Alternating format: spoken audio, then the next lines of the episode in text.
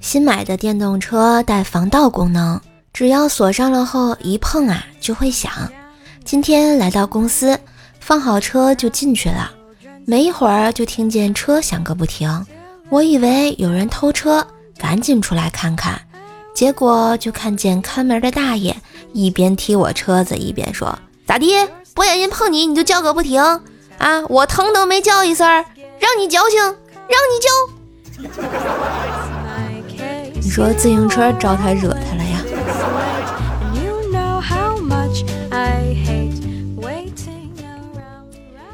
一天啊，冰棍哥与老同学小卓回来，家里相安无事，于是就正常就寝。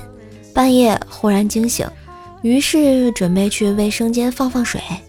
当冰棍儿哥伸腿找拖鞋的时候，却发现自己怎么也下不了床，大惊：难道？我堂堂壮年男子，竟然栽在酒上了，喝成了半身不遂。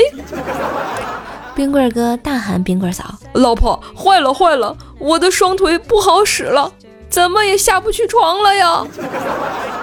冰棍嫂不慌不忙的起来，打开灯，睡眼朦胧的对冰棍哥说：“你又掉下床去了呀。”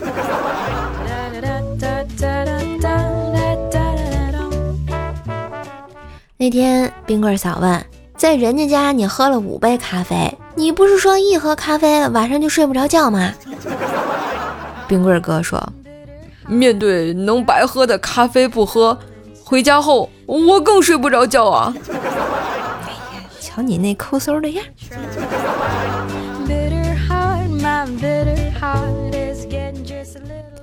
昨天出去办事儿啊。回来发现一个熊孩子把我的大红光给划了，我心里淡然一笑，拿出一张百元大钞递给熊孩子，并指着后面一辆兰博基尼跟他说：“画的真好看，这是奖励给你的，你去把那辆车也画了，他会奖励你更多的。”望着孩子欢天喜地的奔向超跑的场景，一丝冷笑挂在了我嘴角。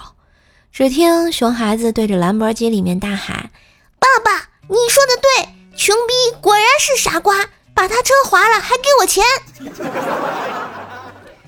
这世界都这么不友好了吗？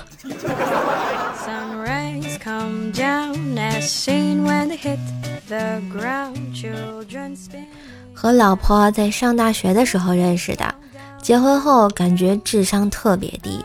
昨天晚上下雨，电闪雷鸣，我对老婆说。打雷了，你把窗户关上。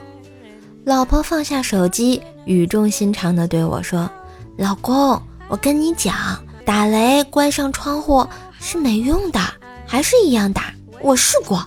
”看着老婆认真的表情，我也是很无语啊。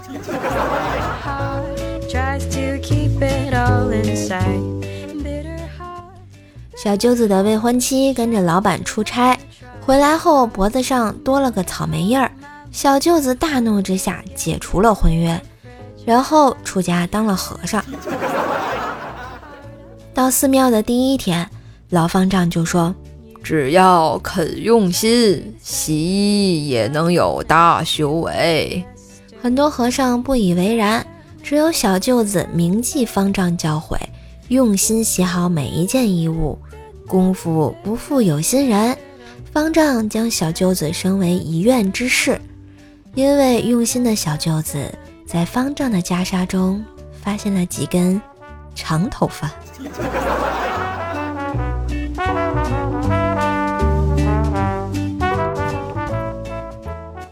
嘿，一杯鲜咖啡，温暖回家路，让瘦瘦的声音伴随你快乐的每一天。点击进度条下单于田川，喜马拉雅联名款咖啡。